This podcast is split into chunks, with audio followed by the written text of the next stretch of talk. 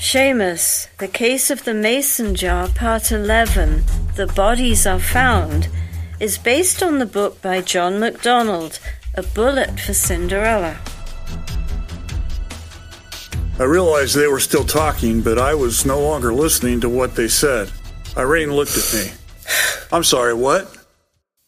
I said I have to be running along. Can we talk for a minute? A raw April wind was whipping Irene's hair in her face.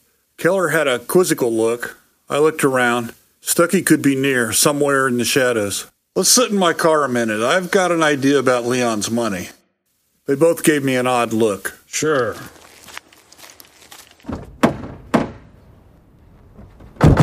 Mary Horseman has never been satisfied with her husband's disappearance. Persaud's satisfied and won't look anymore. When Lizette ran off with Horseman, Leon was out of town. Lizette was seen carrying a bag out to the car. Suppose that Lizette wasn't running away permanently. She was just going to stay the night with Horseman. She was too well known to go any place where people could see her, so she went to the lake with Horseman. She packed for overnight. I shifted my seat to look at Irene. Her eyes were big. Was it the time of year when there would be people at the lake? Hmm, it was about this time of year, so yes. Leon came home. He started hunting for her, or just decided to go to the cabin before going home. He found them there together. What would he have done? I see where this is heading. Leon loved Lizette and trusted her. I guess he was the only one who couldn't see what she really was. If Leon walked in on the two of them, I think he would have lost it. I I just think it would have killed him. He got rid of the bodies. He could have wired weights to the bodies and sunk them in the lake but I'm more inclined to think he buried them. He was lucky in that she'd been seen at the inn with Horseman, and she was seen leaving with Horseman. For a long time, he was safe. He tried to go on as though nothing had happened. He played the part of the abandoned husband, and then somebody found the bodies. They didn't report it to the police, they went to Leon. And put the bite on Leon? They demanded money and kept demanding money. When nearly everything was gone, he killed himself. So we have to look for somebody who has gotten rich all of a sudden. Or somebody smart enough just to put it away and not attract attention by spending it. Leon seems so strange sometimes. He said weird things I didn't understand. He was he was like, you know, one of those bad movies where people laugh at the wrong places. James, that would explain a lot. The more I think about it, the more logical it seems. The next step is to prove it. And that means looking for the bodies. I, I'd like to hear what Mrs. Horseman has to say. I'd like to know why she's so convinced her husband is dead. We could phone her if you could get her number. I think I can get it. You mind driving us to my office? We placed the call from Keller's office on speakerphone. Keller briefly introduced each of us and told her he wanted to ask her about her suspicions. How do you come into this? I don't, really. Mr. Leon Vincent committed suicide last night. It gave us a lead as to what might have happened to your husband. He was killed, and he was killed down there. Maybe that woman did it. I don't know. Now I hear that man Pratt is missing. I talked to him before he went down there. When are you people going to wake up down there? What kind of place is that, anyhow? What makes you think your husband is dead?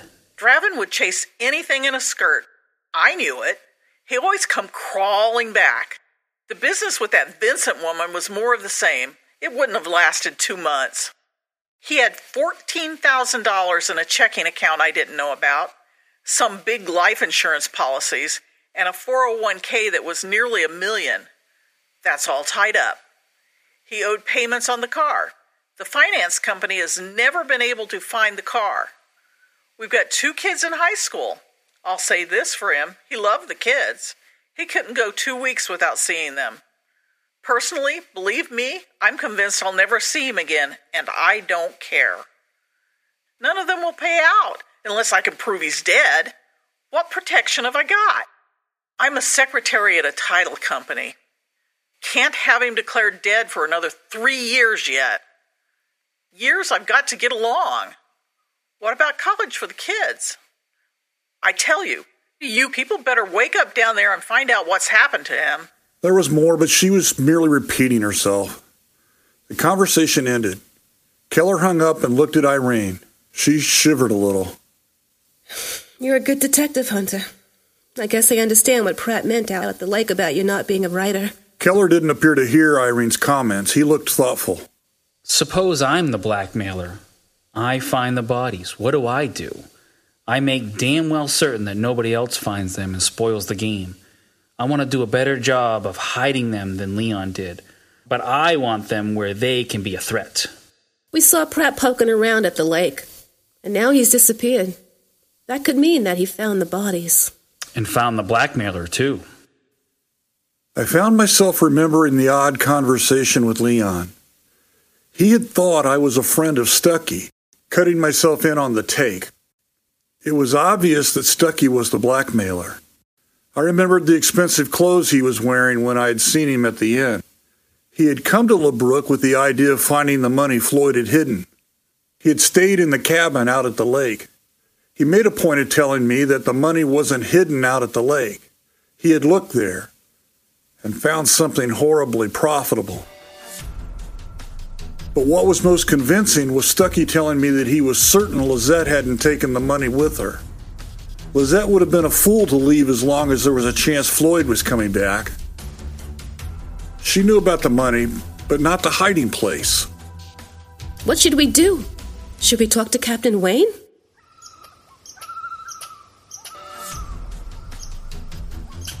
I stood on the lake shore with Keller and Prasad. We were in front of the place that belonged to Leon Vincent before he sold it. The wind had died and the lake was like a gray steel plate. Captain Wayne came out of the cabin with a young police diver. The diver had changed to diving equipment. She walked gingerly on the rough path in her bare feet. She looked serious and chilled. Wayne was pointing toward the lake. Try to stay on this line right here.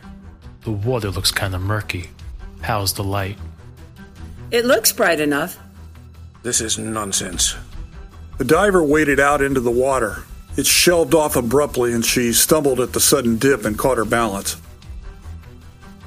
She moved forward and was gone, leaving a swirl of turbulence on the surface. The ripples spread and died away. Prasad turned with a quick, impatient movement and walked back to the cars. Long minutes passed.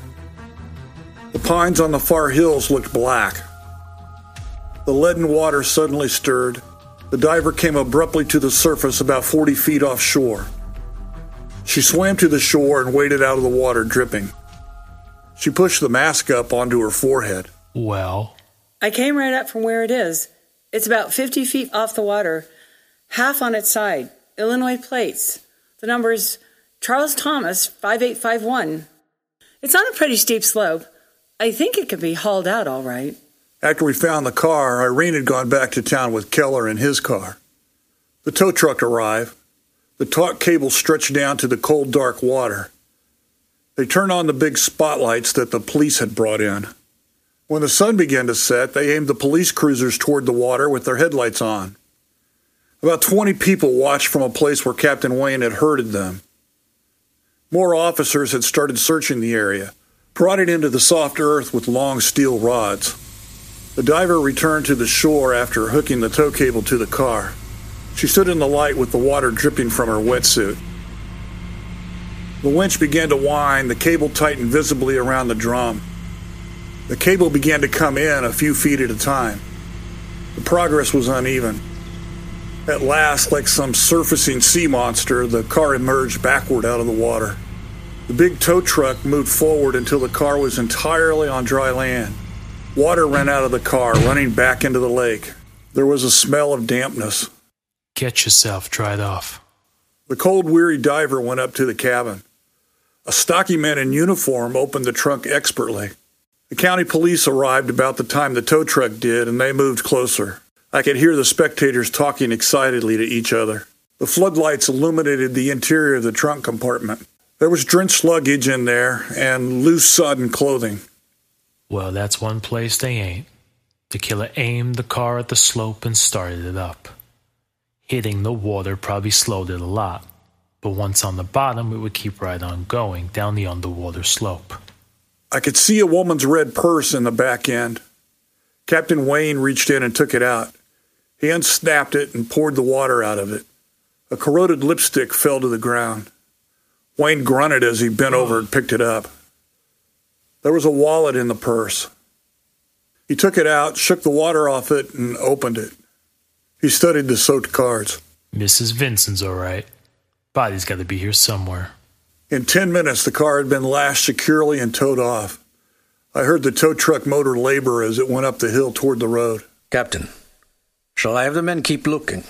It's getting too dark to do much good. They haven't had any luck. Might as well save it until morning. With the show over, most of the spectators left. A wiry little man came over to where we stood. I told you people to stay back there. Don't you bark and show your teeth at me, boy. I want to talk to you fellers. Maybe you might learn something. Get off the. Hold it, Sadeep. What's your name? Finister. Bert Finister. Looking for bodies, somebody said? That's what you're doing. You should listen to me. I do chores around here, most at the camps. Everybody knows me. Carpentry work, plumbing, masonry, put the docks in, take 'em out in the fall. I know these camps. So you know the camps. If you were hunting for bodies, Finister, where would you look? Last year there, there was a fellow named Stucky up there. Guess he rented the place from Leon. People think they can DIY everything, but they botch it all up. Me, I take it like an insult. That Stucky, he was digging around, didn't know what he was doing. I figured whatever he was doing, it was something he could hire me to do. Then, by God, he knocks together some forms and he trucks in cement, and I was damned if he didn't cement the garage floor.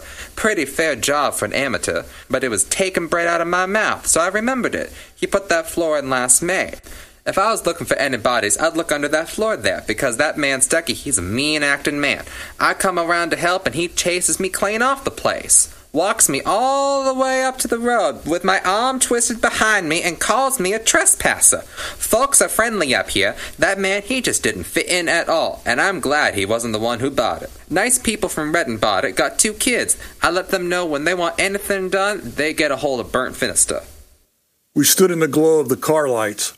Captain Wayne looked at Prasad. Stucky. Runs a lumber yard for Leon. Shall I go get him? We better look first, Sadeep. That cement floor fooled me. I went over it carefully. It hadn't been dug up and patched. It never occurred to me the whole floor had been. I saw a pickaxe in the shed. Maybe we should take a look. Yes, sir. They parked the car so that the headlights made the inside of the garage as bright as a stage. Finister came back out of the darkness with another pick and a massive crowbar. The work began to go faster. A big slab was loosened. They pried it up, heaved it over out of the way, exposing black dirt. The men worked silently. For a long time, it didn't appear that they would get anywhere. I was down by the lake when I heard someone call out sharply. The police diver came out into the night. She bent forward from the waist and gagged dryly. She stood up and coughed. Find them? they found them. Purse had said it's her. he remembers the color of her hair. Thanks for the lift, Captain. Stucky blackmailing Leon is the only thing that makes any kind of sense. What I can't figure out is how Stucky got it in his head to look for those bodies. He wasn't in this town when Leon killed the pair of them. Floyd wasn't here either, so Stucky couldn't have heard about it from Floyd. We have no proof. I could sense the way his mind was turning. He glanced at me a couple of times. You gave us some help, James. I grant that. But I don't feel right about the way you fit in either. I wasn't in this. I was researching a book when this other thing fell into place. You hit town and everything starts to pop open. Why is that? Coincidence, I guess. Maybe before you came here, you knew Stucky was milking Leon. Maybe that's why you came here, James. Didn't know Stucky was here. Didn't know anything about it. You're just too damn convenient in this whole thing. At that moment, about a mile from LeBrook city limits, a call came over Wayne's phone. He pulled over to the side of the road and answered it. I could hear Prasad. Stucky's gone, Captain. I put out an APB on him. All his personal stuff is gone.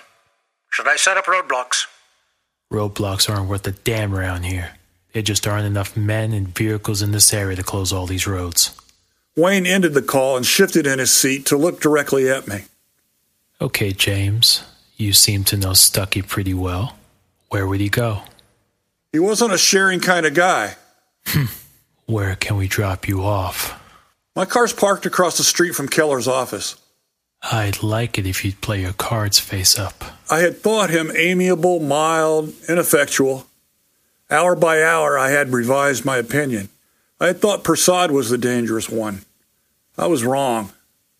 I'm not hiding anything, Captain. Something is missing here. I'm sorry I can't help you. I'm sorry you won't help.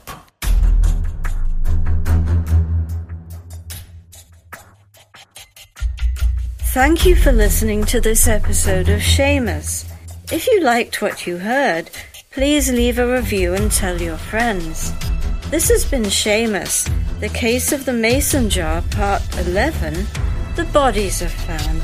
It is based on the book A Bullet for Cinderella by John MacDonald. Hunter James was played by Tom Hinton. Zachery Keller was played by Nick Gordon. Irene Hirsh was played by Marsha Taylor. Captain Wayne was played by Patrick Brancato. Sudeep Persad was played by Gordon Adams. The police diver was played by Gene Phillips. Bert Finister was played by Oliver Rhodes. I'm Leslie Woodrow. This episode of Seamus was written by Max Reese and directed by Tom Hinton. Seamus is a New Meadows Media production. All rights reserved.